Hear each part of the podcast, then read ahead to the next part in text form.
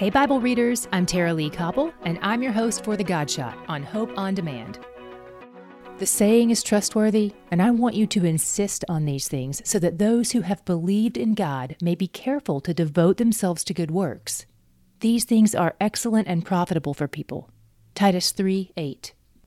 When the Apostle Paul wrote this letter to a young pastor named Titus, his church was struggling with a lot of the same things most of the churches were in the first century. There were lots of false teachers leading people astray.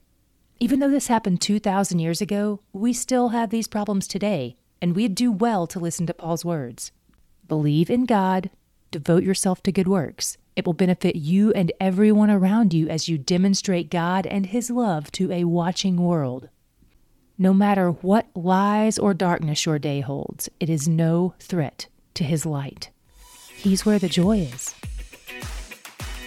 To hear more of The God Shot and other great podcasts, go to hopeondemand.com.